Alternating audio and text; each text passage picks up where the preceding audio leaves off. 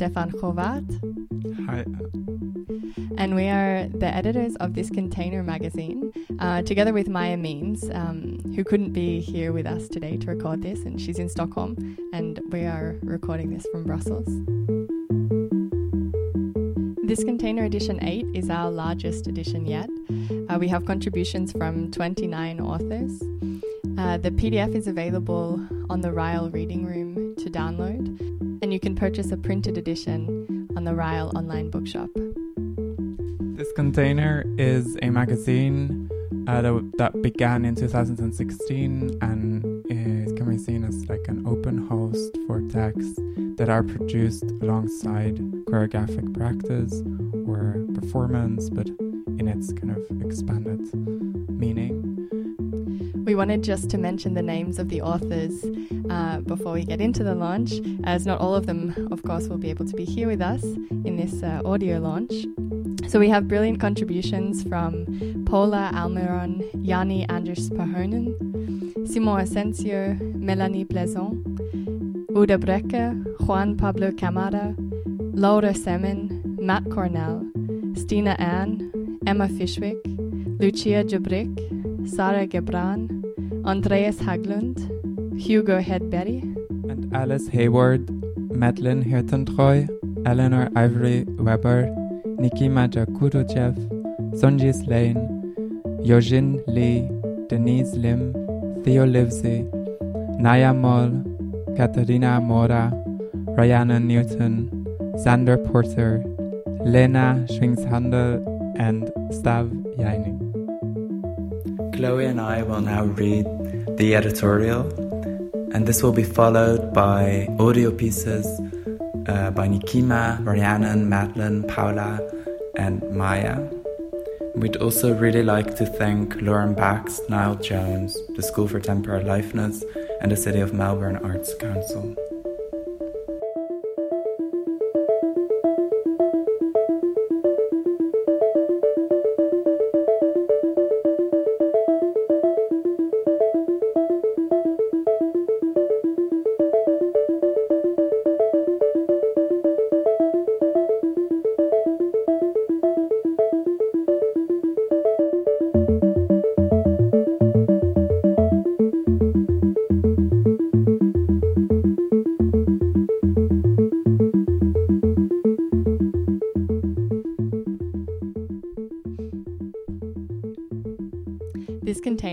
As a zine for texts produced through and alongside dance, performance, and choreography. Bringing together 30 authors variously invested in dance, performance, and or choreography, this remains true in its 8th edition. Some write more than dance, and others dance more than write. Some practice choreography explicitly, and others implicitly. Since its inception, this container has hoped to contribute to a feminist lineage of textual production. What constitutes this lineage? This is a vast question. The beginning of an answer might start by saying something about genre. If, as Lauren Berlant writes, genre is an, quote, aesthetic structure of affective expectation, a formalization of aesthetic or emotional conventionalities. End quote. Then genre crafts expectation by pointing to what is recognizable in form. If feminism is about wanting the world to be otherwise, the multiplication of genres inducing the multiplication of imagined stories helps to recraft expectation towards a less oppressive, less boring, and more just world. Feminist work includes genre work. Poetry, diary, diagram, notes, recipe, critique, the sound file, the epistolary, the essay, the art project. They have all found their way in, sculpting a diverse set of readerly structures of affective expectation. They are to shift your worldly expectations. Feminist heritage envelops this issue. It borrows from drawings by the Furies Collective, a radical feminist collective founded in Washington, D.C. nearly half a century ago in 1971. Their newspaper, The Furies Lesbian Feminist Monthly, was first published in 1972 and are historical records of the heyday of radical lesbian feminism. Although this container does not speak with the same political demand, it is in the spirit of remembering turbulent feminist pasts and the political potential of any publication that we re-invoke these furies here, up front.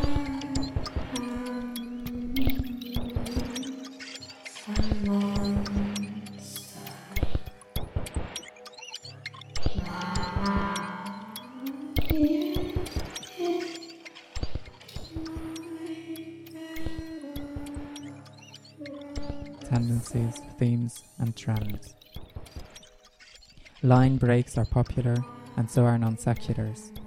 As if breaking lines and breaking thoughts allow for the fast jumps in thinking dancing elicits. A majority of the texts we, re- we receive are multi-directional rather than narrative driven. Many works scatter across the page. Their, cit- their citational practices their critiques of linearity, one dimensionality, overarching storylines, and strong determination inform and inspire much of what follows. We, however, do not want to con- conclude that dance and otherwise performative practices produce non-linear writings only, as if dance forbade strict linguistic production. This issue demonstrates that formal approaches, text adhering to specific formal features, at times feeling out a procedural aesthetic, are alive too. Language and dance are not opposites. We don't dance to express what we cannot express in language. In dance and performance, text is often used as a tool for making choreography understandable as the easily accessible sidekick of the, ab- of the abstract, suggestive and or speculative of the performative. How accessible do we want our texts to be? What is the use of close reading and editing each other's texts? How do we create a platform that can support the ambitions within each text? We hope this container is useful to artists working with dance and text. We hope it helps to see thoughts, references, and edited pieces of writing in a broader context. We could consider these texts as choreographic objects able to be used and moved. We could also consider this container as a dynamic map, a document for what's being thought and processed and performed in this moment from artists across spaces. There is always a process of recontextualizing that comes with making a publication, tuning ourselves to the way that the texts pull one another in just being alongside. Some discourses connect and others counter. They form a partial but dedicated landscape.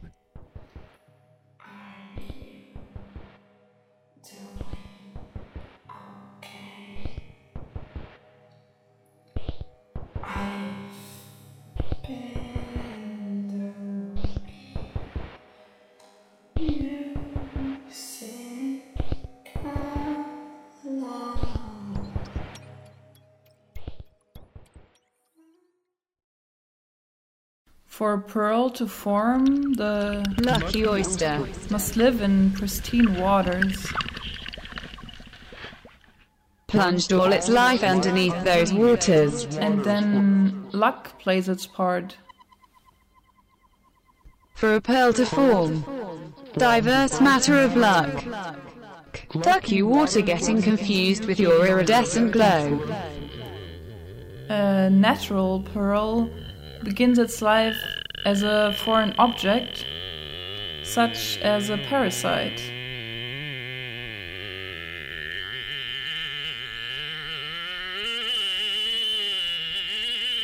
Soft chunk of matter. or piece of sand. Cosmic annoyance. For a pearl to form. Diverse matter of luck. Lucky water getting confused with your iridescent glow. Intrusion detection system. IDS is activated. Changes in weather patterns. It accidentally lodges itself in an oyster's soft inner body where it cannot be expelled.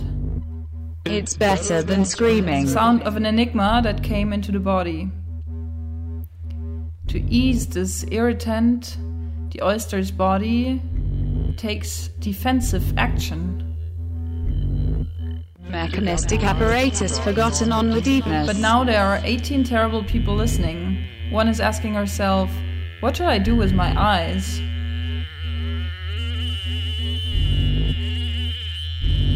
The oyster begins. Gracious reaction.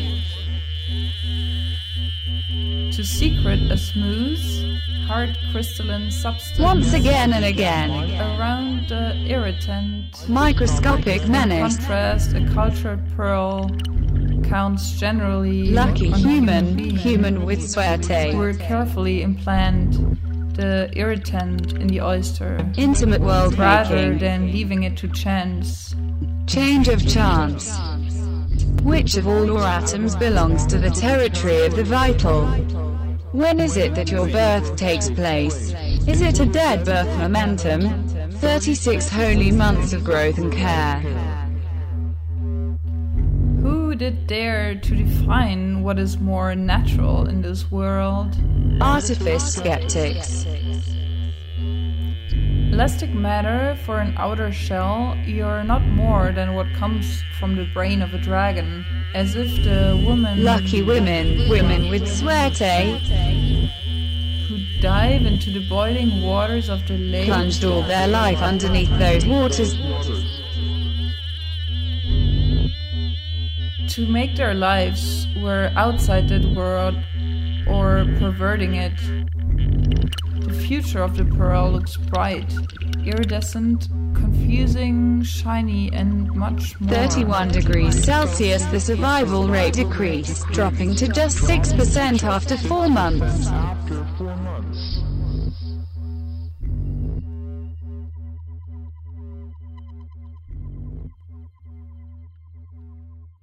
I like to think, and the sooner the better, of a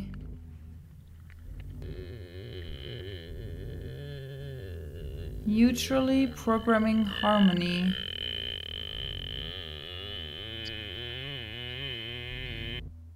Filled with shells and electronics, as if they were flowers. Watched over by machines of loving grace I like to think that I have a shell life of 12 million years. In this case, it's difficult to decide if myself I'm more the shell or the inside.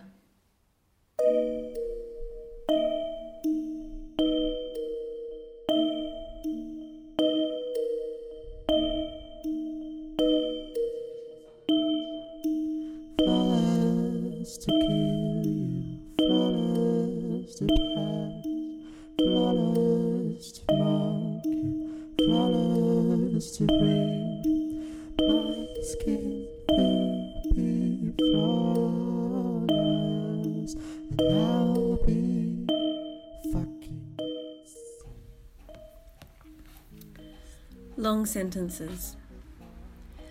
This is a long sentence which begins from the utterance, This is a long sentence, which begins from the utterance, This is a long sentence, which begins from the utterance, This is a long sentence. A long sentence which, finding itself caught in a loop, notices that it has in fact performed the action of a sentencing, of sentencing itself to being a long sentence, to a life as a longer than average sentence, and in that same moment sentenced us too to the sentence of this long sentence.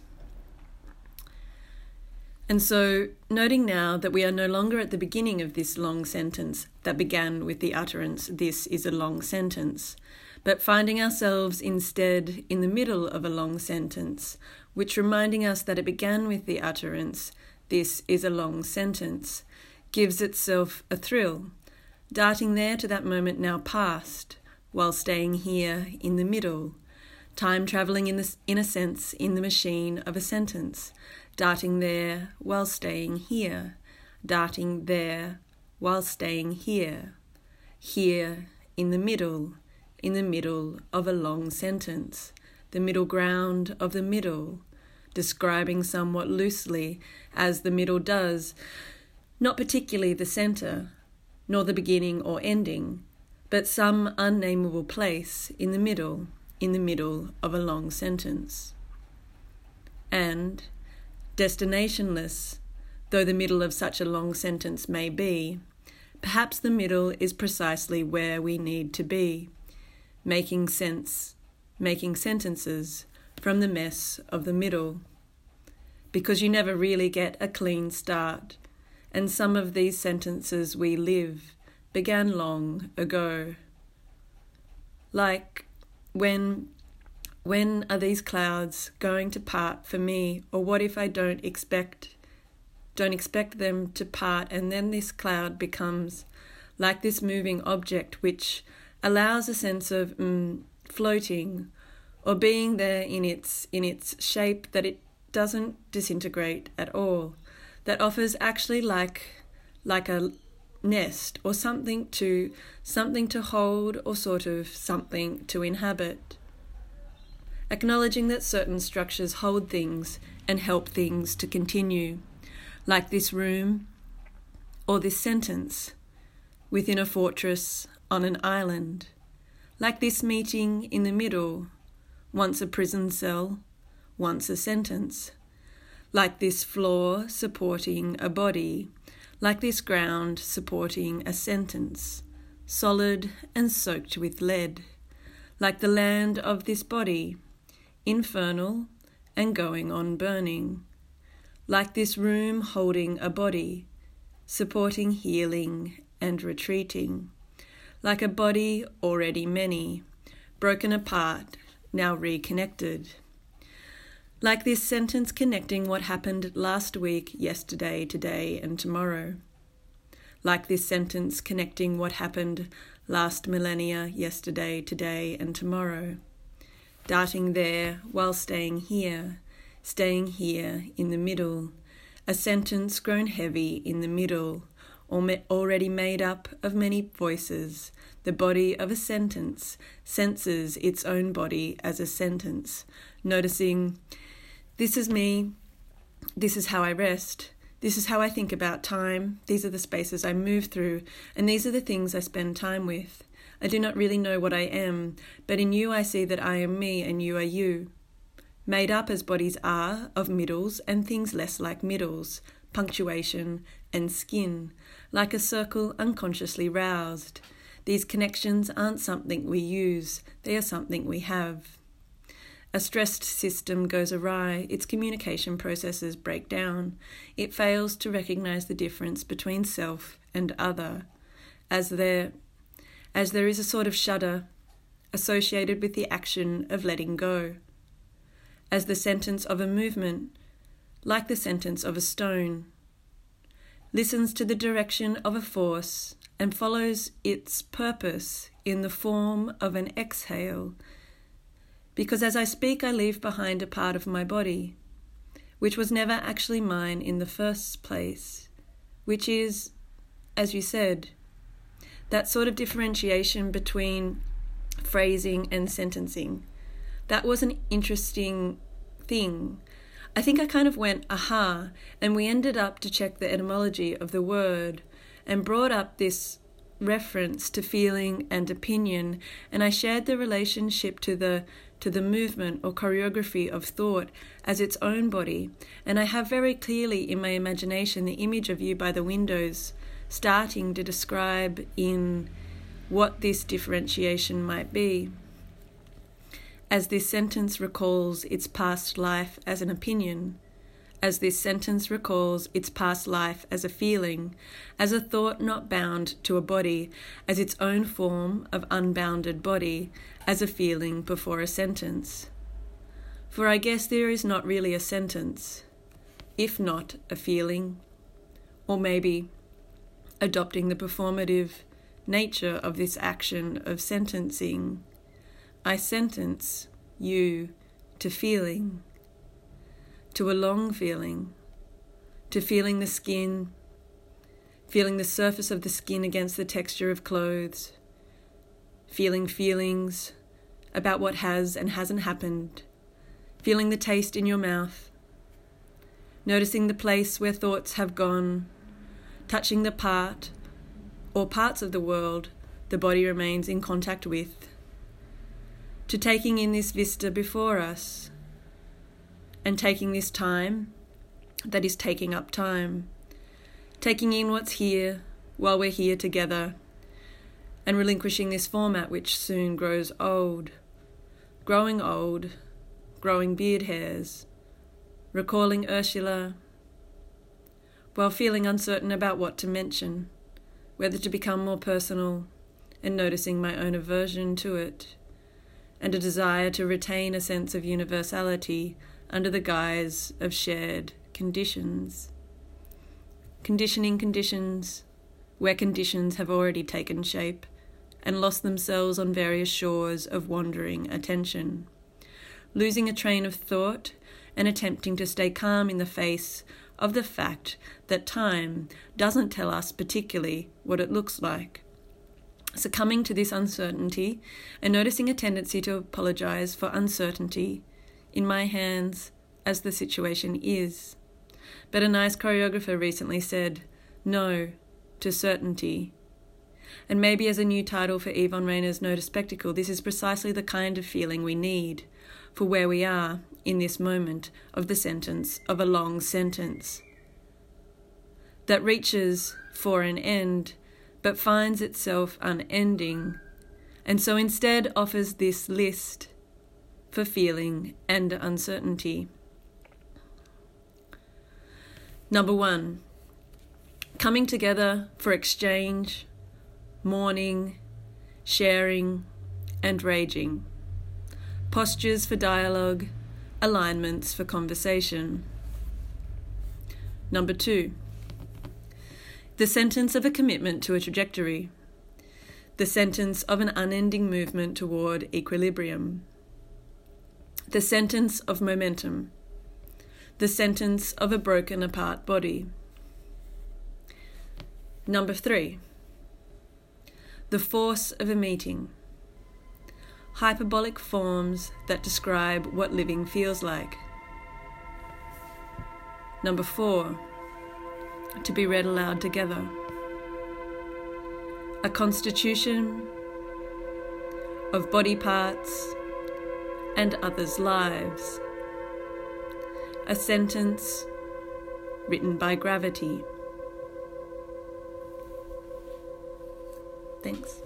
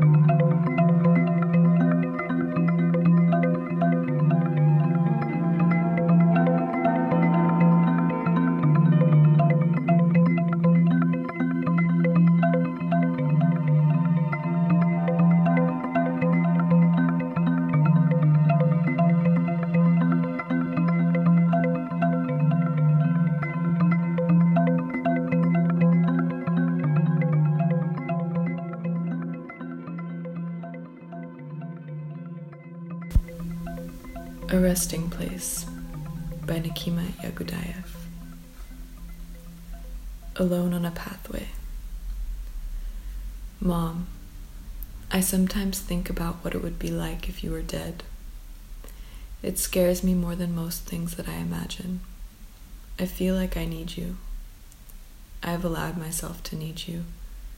I begin to trust that there is space inside of you, space for me to be cared for. We move towards profound closeness, reliance, trust. Over time, I learn that you are there for me and that I am there for myself. Perhaps I play with the emptiness of you being gone because I am learning to let go. Our long distance relationship. Not long ago, on a video call, I really wanted to be there for you. You were feeling insecure. You looked at me softly with those eyes that ask for love, a gentle plea to be understood. It took a few moments of just loving each other before you began to talk to me about what matters. It was like in those moments of looking at each other, sending soft coos, we were feeling out the space, beginning to understand what there was space for and what didn't need to be verbalized. When you began to talk, it was clear. I could hear your feelings without rejecting them and I could share my experience in return. My mom is woke. Her eyes are open to systemic horrors that dictate so much of human existence. She sees social dynamics for what they really are. She delves deep into emotion and thought, building a foundation. She does not hide from the truth, but rather takes it upon herself to pull apart the real from the mess. It's true, she is something of a hero, and I feel lucky to have her as a mom. Not because of her convictions, but because she never stops growing, she never stops changing. My mom is a cancer and studying to become a therapist. You begin to talk to me about needing to be seen, begging the world not to give up the eternal conflict runs deeper than the immediate struggle between you and your partner, but it is contextualized in your relationship, and you feel trapped in their tunnel vision, recognized not as you, but as something that their triggered self is deeply afraid of. This misconception hurts you, as you feel reduced to a vessel for the reenactment of their fears. Internalized pain from the past coagulates. Emotions are murky, the dirty water from which the lotus grows. Ultimately, I want, I don't want to be my emotions, but the lotus cannot grow on its own. When I experience a loved one as cold hearted, withdrawn, and completely unavailable, I am triggered by their rejection. The hurt from the past, mingled with the hurt from the present, flattens my perception. I no longer see the nuances, nor am I able to comprehend our purity. It doesn't happen often, but not long ago I was there. The conversation that I was having with somebody that I love very much was going awry their eyebrows furrowed in a way that signaled a receptivity shutdown. They were triggered. I tried to talk my way out, but we were spiraling into the dark depths of miscommunication. I should have gotten up and left so that I could at least hear myself, but I didn't. It escalated. I snapped. Then one night they fought so loudly that all night long they could be heard in the village below their cave, and even as far as three mountains away.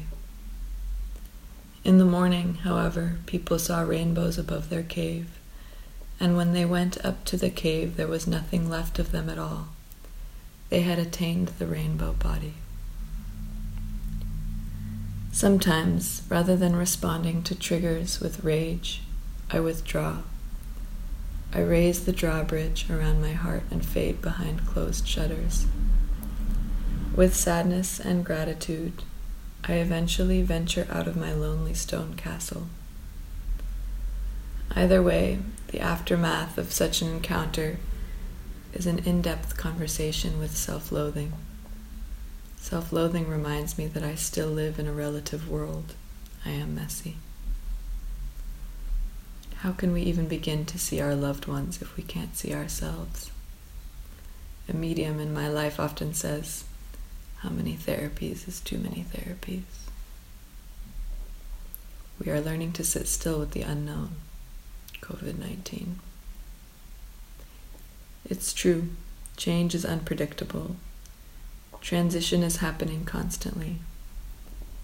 In response to shifting conditions, we start to develop a sense of self, something that we begin to solidify over time. As children, we learn to protect ourselves, differentiating between me, the pain, and the mom that I was sure was somehow a part of me. What seemed unconditional begins to feel confusing. Interdependence and impermanence begins to fuck with my bliss. Samantha Frost, in her new materialist essay titled Fear and the Illusion of Autonomy, talks about fear as a response to the obscurity of the unknown. She says that fear compels us to see the wisdom of leaving the uncertainties and violence of the natural condition by setting up a sovereign to rule over us. When we are young, we are the victims of all kinds of abuse, hurt from the beginning by our parents, by culture, by imperialist, white supremacist, capitalist patriarchy. Hurt is internalized. As we grow up, it detaches from the initial cause and resurfaces in confusing emotional responses that are often hard to identify. We don't understand ourselves and we don't have the skill set to sit still with the unknown. We distract ourselves eternally, simmering in an almost bearable depression. We learn coping mechanisms to shrink our world into something seemingly controllable, narrowing our horizon. In situations in which we cannot find the true causes of things, we are compelled to suppose causes, fabricating them. Identity itself is a coping mechanism, one that differentiates the self from the other and over time provides us with, quote, reasons and answers. The cleverer we are, the more bulletproof our construct, and the easier it is to convince ourselves and others that we have an open mind, that we are not stuck. We hold on so tight to an illusion of possible mastery over ourselves and the world around us. We confine ourselves in our own narrow fictions. We restrain ourselves from our expansive capacities, but we also use mind expansion ideologies as hiding places and ways of avoiding reality we mustn't forget that, quote, expansive thinking, end quote, has been used time and time again against women and other marginalized groups, justifying exploitation under the guise of, quote, we are so open minded.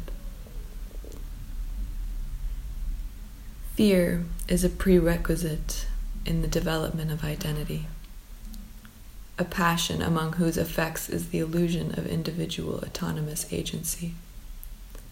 Frost places fear in time as it is equated with an object from the past.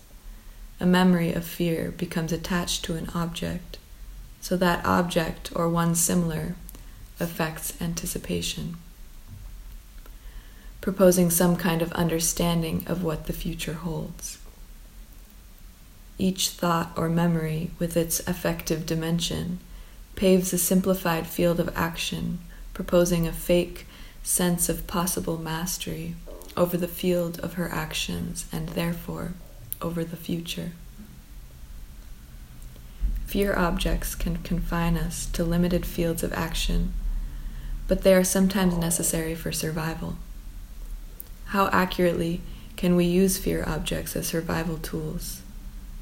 This, of course, depends on how severe the threats were in the past, how high stress levels are, and whether or not the stress is chronic. Chronic stress is often a legitimate response to unflawed perception, perhaps an indication of chronically stressful context. Our anxiety is not inaccurate, However, it makes us more prone to illness.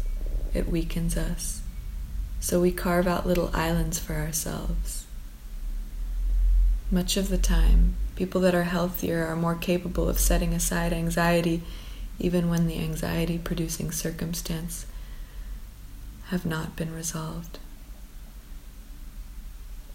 This is not about truth, but rather survival. Preserving life, feeling alive rather than dominated by anxiety.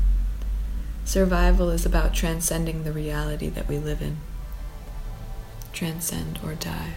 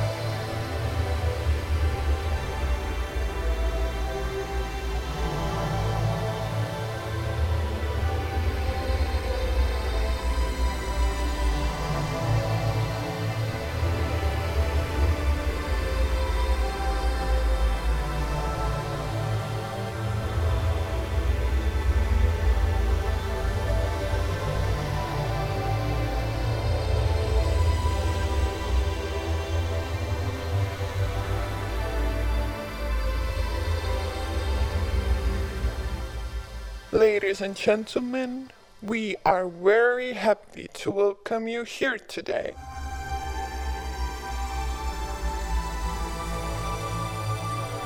Part of my heart and body is already a corpse. How could flesh possibly have a color? What kind of liquor is that? When child muscles relax, atmosphere becomes relaxed as well. The skin of my stomach taut like a bagpipe, and I bellowed.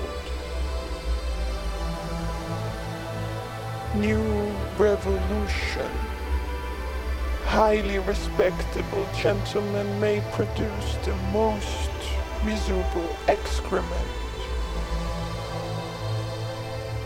Perfectly proper executive secretaries may defecate all over the place. They are busy. They forget to flush.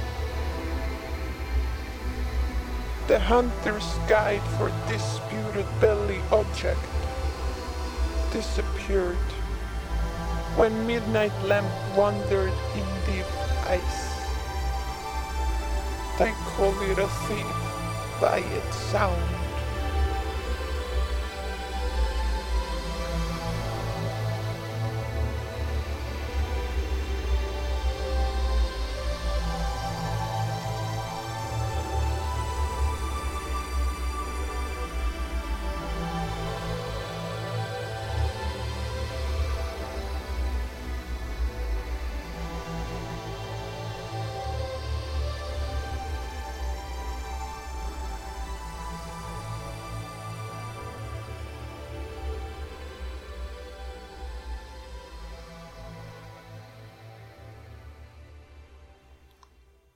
Ghosts and Other Bodies by Maya Means. 1. Masks and Faces. There is no use in mixing up masks and faces. Despite the fact that eyes can be visible in both, there are two crucial differences. The thing with masks is, they can easily be placed upside down. They can smile upside down in order to cry. and they can cry upside down in order to smile. This trick is harder with faces. The thing with faces is they have more skin. 1.1 Eyes. Eyes are the only part of our bodies that work through, by, and with natural light.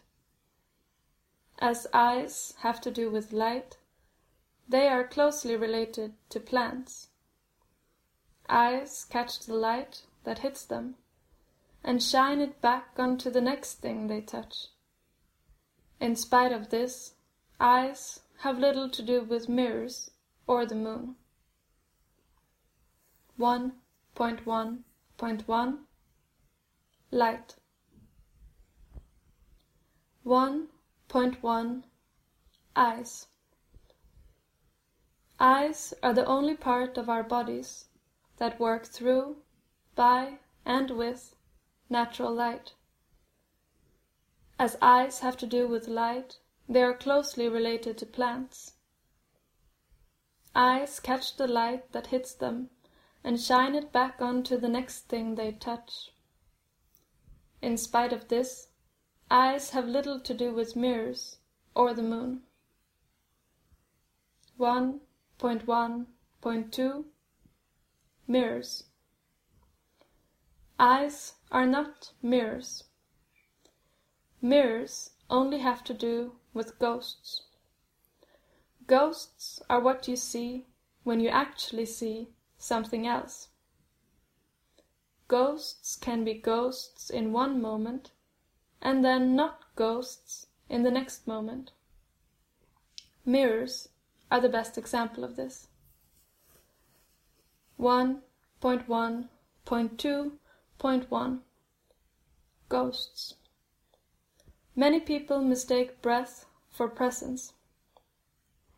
Actually, breath, like mirrors, is a spectral matter.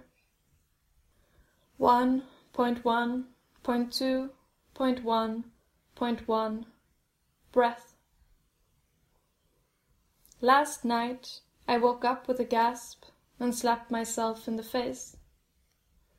As I was asleep last night, a gasp woke me up. I slapped myself in the face and woke up from my sleep. With a gasp and a slap, I woke up from last night's sleep. 1.1.2.1.1.1 Night. Any ghost will let you know that nights like these can occur when one's eyes are emptied of light but full of some other presence. 1.1.2.1 Ghosts Many people mistake breath for presence. Actually, breath, like mirrors, is a spectral matter. 1.1.2.1.2 Presence 1.1 Eyes Eyes are the only part of our bodies that work through, by, and with natural light. As eyes have to do with light, they are closely related to plants. Eyes catch the light that hits them and shine it back onto the next thing they touch. In spite of this, eyes have little to do with mirrors or the moon. 1.1.3 The moon. The moon is most clearly defined by the fact that sometimes it is out and sometimes not. 1. Masks and faces. There is no use in mixing up masks and faces. Despite the fact that eyes can be visible in both, there are two crucial differences. The thing with masks is they can easily be placed upside down. They can smile upside down in order to cry, and they can cry upside down in order to smile. This trick is harder with faces. The thing with faces is they have more skin.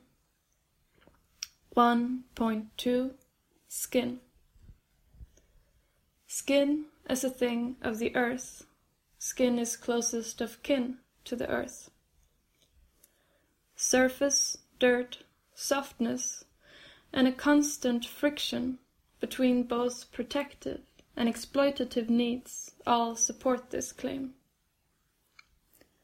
1.2.1 Friction Surfaces moving over each other with resistance creates friction. One example is a dry mouthed tongue rasping over tensed lips. 1.2.1.1 Tongue The purest thing in our bodies is our tongues.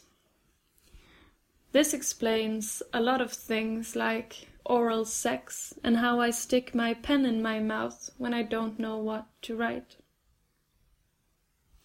1.2.1.1.1 Purest. When I notice you're leaving and I tell you, you cling to me and kiss me and suck my tongue until I start working again, and you have to let go out of politeness and pure physics. I noticed you were leaving and I told you. You let go out of politeness and pure physics. Any ghost, your ghost. You let go and I was working again. I noticed I was working and you sucked my tongue and you left. 1.2.1.1.1.1 Leaving.